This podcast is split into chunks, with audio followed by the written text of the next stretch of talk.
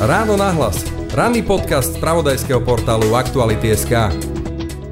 Z Bratislavy sa na 3 dní stane akési intelektuálne laboratórium, v ktorom sa bude hľadať odpoveď na jednu z najvážnejších otázok dneška. Na Putinovú agresiu proti Ukrajine a na jej možné dosahy. Emmanuel Macron, Ursula von der Leyen, Zuzana Čaputová alebo Petr Fiala a Ludovít Ódor, ale aj Michail Chodorkovský či Svetlana Cichanovská. Prezidenti, premiéry či opoziční lídry Ruska a Bieloruska, tiež šéfovia diplomácií, generáli, predstavitelia think tankov, mozgový trast s dosahom na aparáty štátov či či medzinárodných organizácií. To všetko je v skratke Medzinárodná konferencia Globsec, ktorej 18. ročník odštartuje práve dnešný pondelok. Ako môže prispieť k vyriešeniu krvavej vojny tesne za hranicami Slovenska a vlastne Európskej únie? Téma pre zakladateľa a prezidenta tohto fóra Roberta Vaša. Je pondelok 29. máj, počúvate podcast Ráno náhlas. Moje meno je Jaroslav Barborák. Práve počúvate podcast, ktorý vznikol aj vďaka vášmu záujmu o kvalitný obsah. Preto cítime záväzok sa zlepšovať a prinášať vám hodnotné spravodajstvo aj naďalej. V našom poslaní nám pomôžete vyplnením krátkeho dotazníka spokojnosti a ako poďakovanie 10 z vás získa predplatné na 3 alebo 6 mesiacov zadarmo. Ďakujeme, že nás čítate, pozeráte, počúvate. Ráno nahlas. Ranný podcast z pravodajského portálu Aktuality.sk. Ešte raz teda Breclavské fórum Globsec 2023 a jeho zakladateľa prezident Robert Vaš. Vítajte v ráno hlas. Ďakujem veľmi pekne, dobrý deň. E, pán Vaš, začne to 18. To tohto ročné sympózium je 18. v poradí. U úvodzovka ste prišli až na prach dospelosti. Chcem sa spýtať, že aké je to vaše dospelé dieťa? Ako ho vnímate? Naozaj to vnímam ako moje dieťa, pretože sme to zakladali spolu so spolužiakmi na vysokej škole pred 18 rokmi. S cieľom, aby sme um, priniesli svet do Bratislavy a zároveň, aby sme dali uh, Slovensku hlas uh, v medzinárodnom dianí, do medzinárodnej diskusie. Verili sme od začiatku tomu, že Slovensko nie je malá krajina, ale že aj taká krajina ako Slovensko môže prispieť uh, zásadne do medzinárodnej a globálnej diskusie že nie všetko by sme e, mali len príjmať, čo k nám príde, ale mali by sme aktívne prispievať e, s konštruktívnou diskusiou k tomu, akú Európu, aký svet chceme.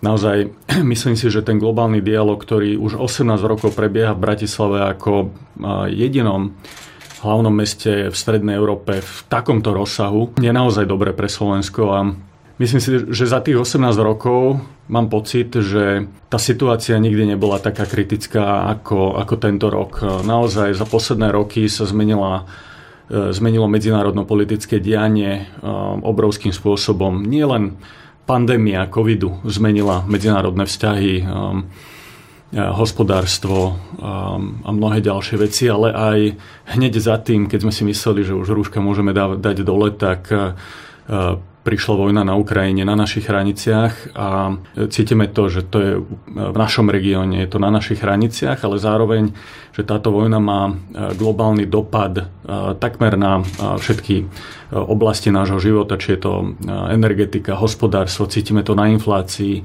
na potenciálnej recesii a ďalších veciach. Možno, že si to málo uvedomujeme, ale je to dôsledok rozhodnutia Ruska 24. februára vstúpiť na Ukrajinu a zabrať časť územia susednej krajiny. Hej, to bude veľká téma aj tohto 18. ročníka, ale ešte sa chcem stále vrátiť k tomu. Hovoríme o 18 rokoch jednej medzinárodnej konferencie. Vy hovoríte, mali ste ten sen priviesť svet na Slovensko. Chcem sa spýtať, že ako sa realizuje takýto sen? Hovoríte, boli ste vysokoškoláci, partia vysokoškolákov a keď sa pozrieme po tých 18 rokoch, tak naozaj v tej Bratislave bol svet. Boli tu premiéry, prezidenti, sa na tom vašom e, fóre zúčastnil online síce formou, ale predsa len aj pápež František. Ako sa premiňa taký sen na realitu? Predsa len dostať tu jedného aktuálne prezidenta Macrona to nebude záležitosť dní vyjednávania a potom nebude to záležitosť toho, že ste teda solitéri. Istotne. Um, myslím si, že je to vytrvalosti, je to o naozaj dlhodobej práci. Eh, každý jeden ročník Lobseku musíme pripravovať eh, viac ako rok.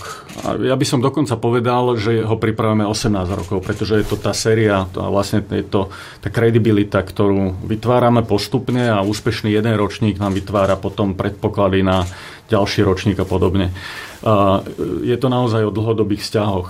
S priateľmi, s ktorými som sa stretával pred desiatimi rokmi na seminároch, sa stali neskôr ministri obrany, zahraničných vecí, sú v mnohých rôznych pozíciách, čiže nie sú to krátkodobé vzťahy, ktoré si vytvárate priebehu dní alebo mesiacov. A naozaj to nie je len o tom, že niekomu pošlete pozvanie a čakáte, e, či na to zareaguje e, alebo nezareaguje. E, musí to byť naozaj veľmi sofistikovaná ponuka, ale aj už tá kredibilita, že keď prídem do tej Bratislavy, viem, že tu stretnem ďalších významných hostí, že neprichádzam len ako jediný e, významný hráč, ale e, že tu môžem si za tri dní e, vybaviť ďalšie proste stretnutia. Naozaj o tom je konferencia. Nie len, nie len, nie len o tom, čo sa deje na tom hlavnom pódiu, ale na tých desiatkách a stovkách rokovaní, ktoré sú popri tom. Hej to, že sem e, prídu hostia e, z Indie alebo z iných častí sveta, vedia, že sa nestretnú len so slovenskými partnermi, ale minimálne so stredoeurópskymi partnermi, ale veľakrát aj e,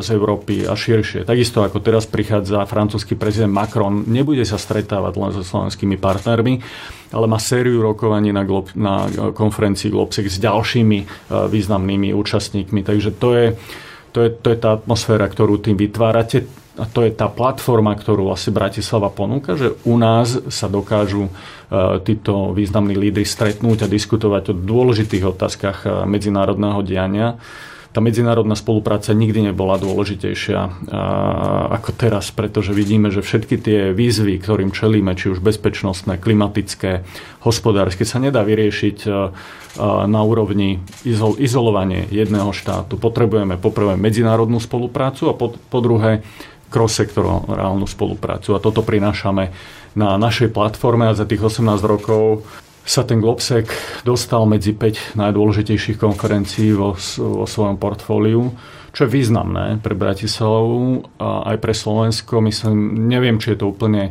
e, všade e, na Slovensku až tak doceňované, ako je to, ako je to povedzme v iných krajinách ale prispieva to významne k slovenskej diplomácii, ale aj k tej ambícii, čo Slovensko môže zohrávať medzinárodne. A samozrejme, vy ste hovorili, že nie je to len o nás, um, je to perfektnej spolupráci s uh, ministerstvom zahraničných vecí, uh, ministerstvom obrany, s úradom vlády. Naozaj za tých 18 rokov sme kontinuálne spolupracovali v zásade s každým, kto dokázal konštruktívne prispievať do, do medzinárodnej diskusie.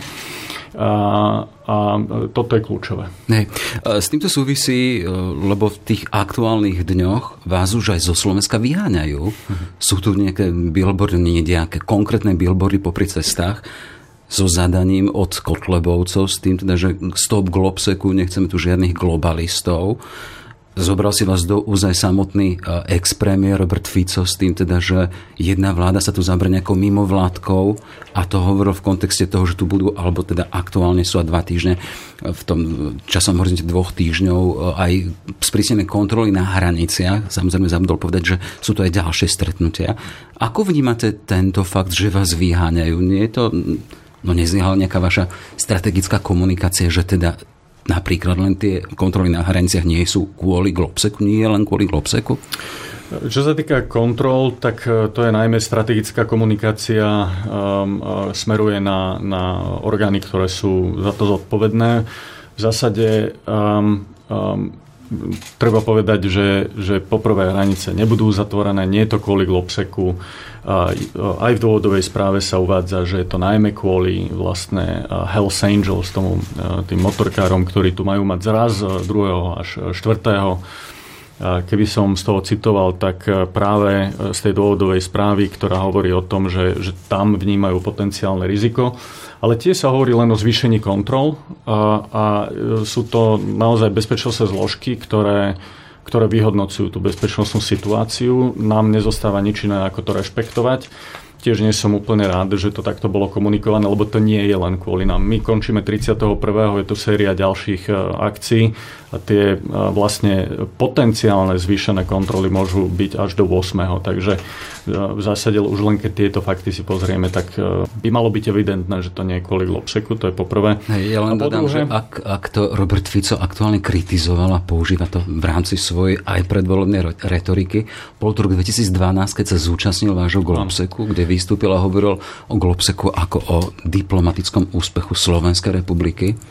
Áno, aj Robert Fico sa zúčastnil svojho času ako premiér konferencie Eh, mal tam veľmi významné aj rokovania. Pamätám sa, že eh, prebehlo aj rokovanie s generálnym tajomníkom NATO a Vyšehradskou štvorkou v období, keď bol keď bol premiér a mnoho, mnoho ďalších, pamätám si tie roky eh, veľmi dobre, ale na druhej strane myslím si, že každý uznáva ten význam tej konferencie pre Slovensko to, že niektorí ako, ako Kotlebovci e, si platia e, billboardy, je veľmi zaujímavé, že niekto má pocit, že potrebuje si zaplatiť, alebo niekto odfinancuje takúto vec. Nemyslím si, že bežní ľudia, ktorí nesledujú zahraničnú politiku vôbec e, niekde proste na vidieku vedia, čo je globsec. Hej. Um, ale beriem to zatiaľ s takým úsmevom, ale ukazuje to, zároveň na hlboké rozdelenie v slovenskej spoločnosti. Ukazuje to na to, že tá spoločnosť nikdy nebola taká rozdelená, ako je, ako je dnes. Že, že už čokoľvek e, si, si vedia tí politici zobrať do úst, aby vedeli mobilizovať proti niekomu. Vždy je potrebný nejaký ako keby strašiak. Ale tam nie je dopovedané, že napríklad tí, ktorí najviac kritizujú napríklad e, kontroly e, alebo potenciálne kontroly na hraniciach nás sú vyvieť z Európskej únie a chcú nás izolovať. No tak a vtedy by neboli kontroly. Hej. A to znamená, že myslím si, že, že nie je inej cesty ako medzinárodný dialog a spolupráca. Kto chce izolovať, tak, ehm, tak to nie je cesta samozrejme pre Slovensko. My nie sme súčasťou ani žiadneho politického boja. My sme dokázali spolupracovať s každou konštruktívnou vládou, ktorá tu bola. A, takže asi pri tomto by som v tomto momente zostal. Hej, no poďme k tej 18, k tomu 18. ročníku, teda už k obsahu. A, takým ťahadlom a váhou každej jednej konferencie sú hostia, ktorí prídu a dávajú jej váhu. Keby sa mali dotknúť tých aktuálnych, už sme spomenuli francúzského prezidenta Emmanuela Macrona, predstaviteľov Európskej únie Ursula von der Leyen, potom tam máme aj šéfku Európskeho parlamentu Robertu Macolu, máme tam e, premiérov, prezidentov, e, spomínali sme predstaviteľov aj občianskej spoločnosti, či z Bieloruska Svetlana Cichanovská, či z Ruska e, Chodorkovský, to sú veľké mená. Poďme k tomu, čo tu donesú. Sme tu v kontexte toho, hovoríme o globsecu, ako hovoríte globsec, tak sa to píše, ale to skrátka je pre globálnu bezpečnosť? bezpečnosť. Tak. Áno, je to skrátka e, pre globálnu bezpečnosť, tak sme začali, ale dneska tá konferencia má oveľa e, širšie tematické zázemie pretože tú bezpečnosť my definujeme naozaj široko. Hovoríme o kybernetickej, energetickej bezpečnosti, hospodárstve. Dokonca počas pandémie sme zaviedli nový program e, verejného zdravia, pretože sme videli, že ako verejné zdravie môže e, vlastne t- taká vec ako e, globálna pandémia, ako zásadne môže ovplyvňovať fungovanie spoločnosti. V spoločnosti. To znamená, že proste ten záber je široký a Tie témy tento rok e, naozaj sa budú týkať e, práve prekonania, alebo ako prekonať tú svetovú nestabilitu alebo krehkosť. Myslím si, že že nikdy tá nestabilita nebola väčšia ako teraz. Tá, tá ruská invázia e, na Ukrajinu proste narušila tú rovnováhu a myslím si, že toto bude mať naozaj ďaleko siahle dôsledky v každej oblasti, či už energetike, hospodárstve a ďalších Hej. oblastiach. Konflikt je tak teda prakticky za našimi hranicami, za hranicami Európskej únie. Keď hovoríme o Emanuelovi Macronovi, ktorý príde do Bratislavy, zohrávalo v jeho pozvaní rolu ten fakt, že je to jeden z lídrov svetových, ktorý priamo komunikuje s Vladimírom Putinom? Myslím si, že už tá priama komunikácia tam nie je taká ako pred vojnou. Jasné, sa pamätáme, že mnohí, mnohí európsky lídri no. sa snažili Vladimíra Putina odhovoriť e, alebo mu povedať, že e, potenciálna invázia by bola e, naozaj zlá a, a videli sme, že, že sa to nepodarilo. E, ale e, my vidíme aj, e, my sme veľmi radi, že francúzsky prezident Macron príde na Globsek, že tam strávi naozaj veľmi kvalitný čas, niekoľko hodín, že na druhý deň vlastne prespátu a na druhý deň ide do Kišiňova, kde sa koná stretnutie Európskeho spoločenstva. To znamená premiérov a prezidentov krajín EÚ plus um, uh, okolitých krajín. A Cítime aj takú obnovenú, obnovený záujem Francúzska v Strednej Európe. My to vidíme za posledné roky naozaj veľmi intenzívne. To už druhýkrát, keď my na pôde Globseku privítame francúzského prezidenta. A naozaj veľmi často v posledných rokoch sa nám stalo, že sme mali ministra zahraničných vecí, ministerku pre Európu, ministra financí niekoľkokrát z Francúzska, takže cítime taký obnovený záujem o Strednú Európu a aj cítime, že že, že Francúzsko chce komunikovať so Strednou Európou veľmi intenzívne. A toto je, myslím si, že brána do Strednej Európy, ten Globsec a je to aj brána, ako komunikovať so širším e, regiónom. Na konferencii sa stretne nielen proste s oficiálnymi účastníkmi alebo premiérmi, ale stretne sa tam aj s tzv. think tankermi, expertmi zo Strednej Európy, lebo si chce, chce vypočuť názor Strednej Európy na budúcnosti európskej integrácie a podobne. Jasné, to je tá platforma toho, že jedna konferencia aj sieťovaním ľudí, tých, ktorí majú dosah a tí, ktorí zasa píšu o veciach. Vy máte moderovať e, tú diskusiu so samotným Macronom z tej pozície moderátora. S čím budete konfrontovať francúzského prezidenta túto na pôde Globseku? Samozrejme, ešte na tú debatu sa musím poriadne pripraviť. Ešte e, mám pár hodín e, do tej stredy, ale e, určite to budú témy, ktoré sa týkajú súčasnej Európy, dopadov vojny na Európu, tej jednoty, ktorú tu máme, či ju vieme dlhodobo udržať, úlohy Francúzska voči vlastne nielen v európskej integrácii, ale aj v globálnej bezpečnosti. Vidíme, že Francúzsko zohráva naozaj významnú úlohu a teraz je tým lídrom aj v tom francúzsko-nemeckom motori, práve, práve to Francúzsko.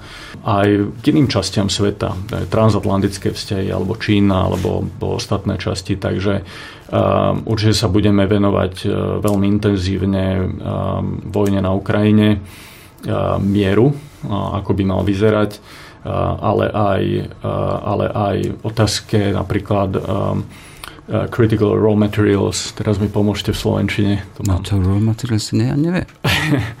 no, uh, a, uh, Opíš, no opíšme to. No to, to sú vlastne všetky tie, tie, tie vzácné je zásoby, hej? zásoby, ktoré potrebujeme napríklad na výrobu čipov, batérií a podobne. Jasné. Mhm. A zároveň aj o globálnych hospodárskych vzťahoch. Keď pripravíte rozhovor s pre francúzským prezidentom, žiada od vás napríklad aj samotné otázky, okruhy? Komunikujete vyslovene s jeho sekretariátom? Alebo to už nechávajú na povesť samotného Globseku, že prezident nechávajú má slobodu v kladení mhm, otázok? to nechávajú na mhm. nás a budú aj otázky z publika republika, takže naozaj to nie je o tom, že, že sú nejaké otázky pripravené. Uh-huh. Máme tu potom Ursulu von der Leyen, máme tu predstaviteľov, e, spomínali sme napríklad ruskej opozície, ale nevšimol som si nejakého silného predstaviteľa ukrajinskej strany. Je tam ministerka pre záležitosti s Európou. Uh-huh. Budeme mať naozaj silnú delegáciu z Ukrajiny, tak ako e, aj minulý rok. Samozrejme je to krajina vo vojne, to znamená, že do posledného momentu sa tá delegácia skladá a nevieme presne, e, kto v tej delegácii, delegácii bude, ale už dnes môžem potvrdiť, že je to vicepremiérka Stefanišina, ktorá je zodpovedná za euroatlantickú Čiže aj hodiny pred jednou globálnou konferenciou sa personálne zloženie ešte tvorí, hej? Áno, Či to z bezpečnostných dôvodov? Poprvé aj z bezpečnostných mm-hmm. dôvodov, po druhé nevieme, aká bude situácia v, e, na Ukrajine. Sa, tak, tá sa mení hodinami. Tak, tak, mm-hmm. tá, tá sa mení hodinami, nikdy nevieme, čo do toho príde. No a, ale viem napríklad potvrdiť aj účasť e, ukrajinského generálneho prokurátora, s ktorým budeme hovoriť o vojnových zločinoch e, na Ukrajine aj o tom, ako vlastne dosiahnuť spravodlivý mier, lebo myslím si, že mier nikdy nebude dosiahnutelný, pokiaľ nebudú vojnové zločiny potrestané, pokiaľ by sa dosiahol akýkoľvek mier a povedali by sme si, že ideme teraz späť e, k vlastne business as usual. Myslím si, že naozaj e, aj agresor, ale aj e, vlastne ľudia, ktorí sú zodpovední za konkrétne vojnové zločiny, musia niesť následky. Pretože ak nie, tak to je signál pre všetkých možných budúcich, e, budúcich e, agresorov, že e, jednoducho takéto zločiny zostanú nepotrestané, mm-hmm. čo nie je dobrý signál. Keď spomínate generálneho prokurátora Ukrajiny, pred časom ste zriadili Globsec ako jediná z medzinárodných organizácií na pôde, alebo teda na pôde Ukrajiny v Kieve svoju čo, pobočku s tým, že máme tam aj nášho slovenského predstaviteľa. A vy ste tedy spomenuli, keď, ste tam, keď tam naši zastupcovia boli, že ste boli aj na stretnutí s generálnym prokurátorom s tým a boli tam konkrétne informácie o konkrétnych vojnových zločinoch. A. S tým, že z vašej strany šla aj podpora pre zriadenie toho tribunálu špeciálne na potrestanie týchto zločinov. V akom stave sú tieto veci? Presne tak. Ako, um, my sme jediná medzinárodná organizácia alebo think tank, ktorý od 24. februára otvoril uh, svoj uh, svoju kanceláriu v Kieve. Je to pre nás uh, naozaj um, vec nie len jedného roku, ale, ale najbližšej dekády je to, aj, je to nielen politický signál, že veríme vlastne podpore Ukrajiny, ale zároveň je to veľmi dôležitý, by som povedal, neformálny, neformálna linka, ako podporiť mnohé projekty a iniciatívy, ktoré, ktoré Ukrajina, Ukrajina potrebuje. Dneska napríklad veľmi aktívne podporujeme iniciatívu odminovania Ukrajiny. Na základe nášho reportu je jasné, že Ukrajina dnes je najzaminovanejším územím na svete, takmer 174 tisíc km štvorcových sú zaminované. A keby sme mali ísť eh, dnešným tempom odminovania, tak by to trvalo 700 rokov naozaj je potrebné zlepšiť kapacity, um, um, potrebujú technickú podporu, um, ľudskú podporu na, na túto veľmi dôležitú prácu. To znamená, že, že aj keď vojna jeden deň skončí, tak tie dôsledky na Ukrajine budú viditeľné dlhodobo. A zároveň nás to naučilo, to, čo my sme považovali za, za dané, že naša, naša sloboda, hodnoty, prosperita, bezpečnosť e, sú garantované. Vidíme, že, že dnes za to Ukrajinci platia najvyššou cenou, e, ľudskými životmi Európa za to platí e, hospodárskym poklesom. A je to výsledok toho, že nefungovala politika odstrašenia. Že v roku 2008 Rusi napadli Gruzínsko a v zásade neboli poriadne dôsledky e, vyvodené. To isté v roku 2014 e, neboli vyvodené dôsledky z invázie na Krym. A z tohto hľadiska si aj Rusi potom ako keby vypočítali alebo zle zhodnotili, že v zásade, aj keby sme Ukrajinu napadli, nebude to mať e, dôsledky, pretože Európa stále chce s nami robiť biznis, sú závislí od nás energeticky a, a a Európa nevydrží politicky podporovať e, susednú krajinu dlhodobo. No, ukazuje sa, že sa Rusi mimoriadne prerátali minulý rok Západ a Európa nikdy nebola jednotnejšia. A pôvodne som si myslel, že tá jednota vydrží možno, že niekoľko mesiacov, ale už to prebieha viac ako rok a stále nevidím ten, tú vlastne únavu z tej podpory. Myslím si, že Ukrajinci ukázali, že za ten jeden rok dokázali ubrániť um, kľúčové územie, že do Kieva sa Rusi nedostali. A zároveň ukázali, že, že to bola do veľkej miery taká potemknovská dedina, tá veľká ruská armáda. Jasné. A mi sa stále vracia ten jeden komentár, keď hovoríte o tom teda, že Ukrajinci to zatiaľ zvládajú a dali to. Keby to nedali v tých prvých dňoch, Slovensko by malo hranicu so Sovietskou, s Ruskom, s Ruskou federáciou, so všetkými možnými dôsledkami. Čiže z tohto pohľadu tí Ukrajinci bojujú aj za nás. Presne tak, je, nebojú len za seba, ale aj za európsku bezpečnosť, pretože to, čo sa stalo 24. februára minulého roku, nebol len útok na susednú suverénnu krajinu, ale bol to frontálny útok na základy európskej bezpečnosti, ktoré napríklad hovoria o tom, že jedno, či ste veľká alebo malá krajina, tak sa môžete suverene rozhodnúť, akú vládu chcete. Že či chcete vstúpiť do Európskej únie a podobne. A Rusi hovoria, že moja susedná krajina nemá právo suverene sa rozhodnúť, s kým chce rozvíjať hospodárske vzťahy, pretože my máme právo veta nad tým, čo susedná krajina môže alebo nemôže. Toto sa dialo e, v 68. keď povedali, že my máme právo veta nad tým, e, kam sa rozhodnete. A, a to, za čo bojujeme dnes, je odmietnutie e, princípu sfér vplyvu že nejaká veľká krajina má, má právo veta nad e, susednou krajinou a dokonca si ju vynúcuje e, vojenskými, e, vojenskými prostriedkami. Mhm. Keď hovoríme o tej ukrajinskej účasti na Globseku, na tom vašom fóre, mali ste ambíciu dostať tam aj samotného Volodymyra Zelenského? Volodymyr Zelenský už minulý rok na konferencii vystúpil, ale online nevedel sa e, vlastne dostaviť e, do Bratislavy. Samozrejme, ani sme to nečakali, pretože to bolo e, dva mesiace po vojne. Teraz už síce cestuje, ale, ale je to naozaj mimoriadne, mimoriadne náročné. My sme v kontakte s viacerými predstaviteľmi Ukrajiny a proste v niektorých prípadoch budeme mať online účasť, v niektorých prípadoch e, fyzickú účasť. Mm-hmm. Keď sme hovorili o Globseku ako o platforme stretávania sa, tak to je zaujímavý ten moment, že slovenský nový premiér Ľudovít Odor sa prvýkrát stretne so svojím českým náprotivkom práve na úvodzokách pôde Globseku. To je také vyznamenanie. Áno. Pre nás e, samozrejme všetky tieto politické zmeny boli veľmi náročné, pretože sa diali dva týždne pred konferenciou a, udialo sa to veľmi rýchlo.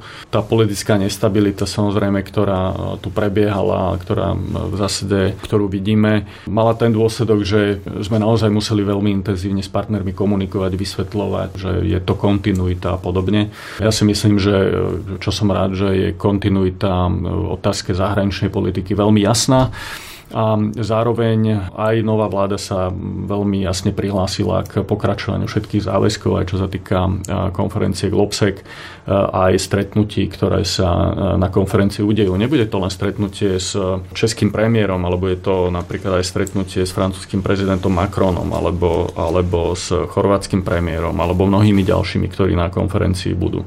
Takže by som povedal, že je to také prvé predstavenie novej vlády. Prvé predstavenie novej vlády práve medzinárodnom politike. Na Globseku. S vašim fórom, s vašou konferenciou je každoročne spojené to, že publikujete aj dáta konkrétne o stave a o trendoch spoločnosti. Akým spôsobom a čo nové prináša tento rok z tohto pohľadu? Už dlhodobo e, robíme tzv. Globsec trendy, kde robíme prieskumy verejnej mienky v deviatich krajinách eh, Strednej Európy, ktoré medzi sebou porovnávame a vieme porovnať nielen krajiny medzi sebou, ale aj trendy, ktoré dlhodobo sú v otázke eh, postoja verejnosti k zahranično-politickým eh, otázkam. A práve tam vidíme, že Slovensko a Bulharsko sú na chvoste aj podpory voči Ukrajine, aj v tom, e, ako vidia otázku e, proste dôvodov e, tejto vojny. A zároveň vidíme, že sú najzraniteľnejšie voči dezinformáciám. Ale vidíme to, dneska som to už spomenul, že tá spoločnosť je naozaj rozdelená. Ako keby sme tu mali niekoľko bublín názorových, s ktorými sa nedá diskutovať. Že tam už ako keby normálne argumenty ani neprechádzajú. Mám mhm. niekedy pocit, že je to mimoriadne emotívne. Ale napríklad to, čo tento rok vyšlo, je, že iba 40% ľudí si myslí, že Rusko je e, zodpovedné za vojnu a 34% ľudí na Slovensku si myslí, že je za to zodpovedný Západ a 17% že Ukrajina. To znamená, že väčšina ľudí si nemyslí, že to je práve Rusko. A pritom tým popierame absolútne základný fakt. My sa nepamätáme pred 24. februárom e, minulého roku, že mnohí z tých ľudí hovorili, že nie, Rusko nikdy nenapadne Ukrajinu. To je nemožné. To je nemožné. Pár dní pred, pred inváziou. A potom sa to stalo. Na chvíľu bolo ticho a potom už začali znova tie dezinformácie. Ako Pre niekoho to bolo nepredstaviteľné, keď nehovoríme o nemožnosti. Sú to čísla, ktoré nám dávajú zlú vizitku. Ale keď sa pozrieme, ešte nedávno tu bol prieskum v rámci krajiny V4, ktorý hovoril o strašne vysokej miere nedôvery medzi ľuďmi a to nie len k inštitúciám, ale tam to šlo až na úroveň tých medziludských vzťahov, mm. že si neveria človek človeku. No. V tomto, v tomto naozaj sme na chvoste, sme posledná krajina, ktorá, kde máme absolútne Aj podľa vašich dát. Aj podľa našich dát, kde, kde máme najvyššiu nedôveru voči inštitúciám ako takým. A toto je veľmi zlé, pretože toto je dôsledok aj e, vlastne e, do istej miery politických hádok, chaosu a tak ďalej, ale, ale aj sily inštitúcií. Ja si myslím, že ak chceme budovať e, dôveru musíme posilniť inštitúcie, dôveru v tejto inštitúcie, profesionalitu eh, v inštitúciách. Poviem ešte dve čísla, že 57% ľudí stále eh, teda podporuje pomoc Ukrajine. Hej, že to je, to je veľmi pozitívne, ale zároveň 69% si myslí, že tým provokujeme Rusko. Mm-hmm. To znamená, že ako keby nevideli, že tým chránime susednú krajinu alebo dávame jej, pomáhame jej v jej práve brániť sa e, voči externému agresorovi. Mhm. No a čo s týmto? chcete spraviť? Toto, samozrejme, my sami s tým nič nespravíme, keď mnohé z týchto dezinformácií sú šírené priamo z politických kruhov, e, z, proste z ľudí, ktorí, ktorí majú e, významnú sledovanosť na sociálnych sieťach. Ale máme veľmi intenzívnu debatu aj s lídrami sociálnych sietí, aj na Globseku budú. Bude tu aj vlastne e, komisárka Vera Jourová, s ktorou budeme diskutovať s viacerými sociálnymi sieťami, pretože toto treba napraviť, e, pretože je to naozaj významný problém, ktorý vidíme. A pokiaľ my takto vytvoríme takéto ryhy v spoločnosti cez sociálne bubliny, tak e, nebudeme, e, nebudeme vedieť e, tú demokraciu nejakým spôsobom riadiť, nebudeme vedieť vytvoriť konsenzus. Treba, treba si uvedomiť, že cieľom dezinformácií nie je presvedčiť o nejakom názore. Cieľom dezinformácií je znižiť dôveru v inštitúcii, znižiť dôveru vôbec v informácie a v vtedy sa človek stáva apatickým, prestane dôverovať systému a potom tá, tá menšina vie naozaj byť hlučná a ovládnuť verejný priestor. A to, toto, je veľmi, toto je veľmi negatívne. Keď len to také kontry dám, uh, hovoríte o vysokej nedôvere, tie vaše dáta hovoria o vysokej nedôvere k inštitúciám, ale tí najrečníci uh, vašej konferencie sú zástupcami inštitúcií, či prezident Francúzska, či ďalší prezidenti, premiéry. Čo na to hovoríte? Áno, je to... Je to Nepadne tá že... ich nepadne ten ich mozgový trest, to čo donesú na neúrodnú pôdu, keď budú braní ako, viete, nedôveryhodní z tohto pohľadu, keď ľudia nedôverujú inštitúciám? Myslím si... Uh, Ako bojovať myslím, proti tomu? Tá otázka smeruje k tomu, teda čo chcete robiť s tým, na, aby na, na tie messages boli priechodné. Takto, aj, my, aj my máme niekoľko iniciatív, uh, ktoré sme podporili. Vlastne podporili sme vznik iniciatívy, aby internet bol vlastne takým by som povedal slušnejším miestom.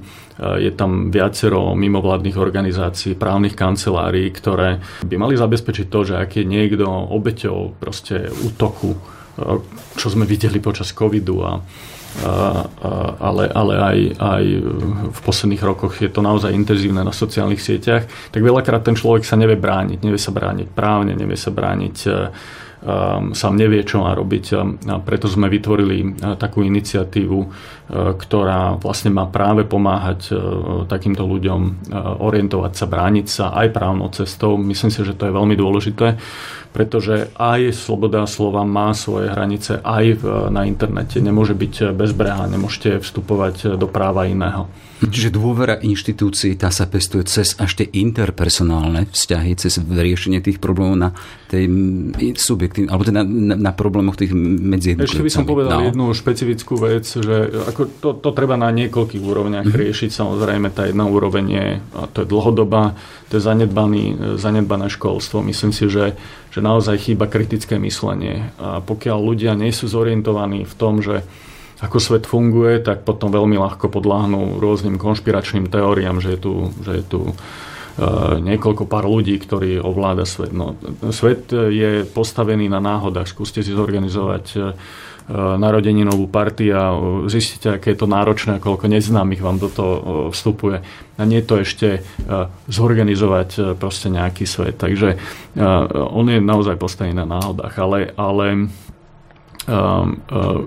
vlastne tie konšpiračné teórie majú práve preto ehm, veľký, akože, veľký priestor na Slovensku, pretože naozaj sme neprešli zásadnými reformami toho školského systému. Toto je, tam, tam treba začať. Po druhé, samozrejme, treba hovoriť s, s, s platformami sociálnych sietí, aby lepšie regulovali obsah. A, treba lepšie vymáhať právo v online oblasti.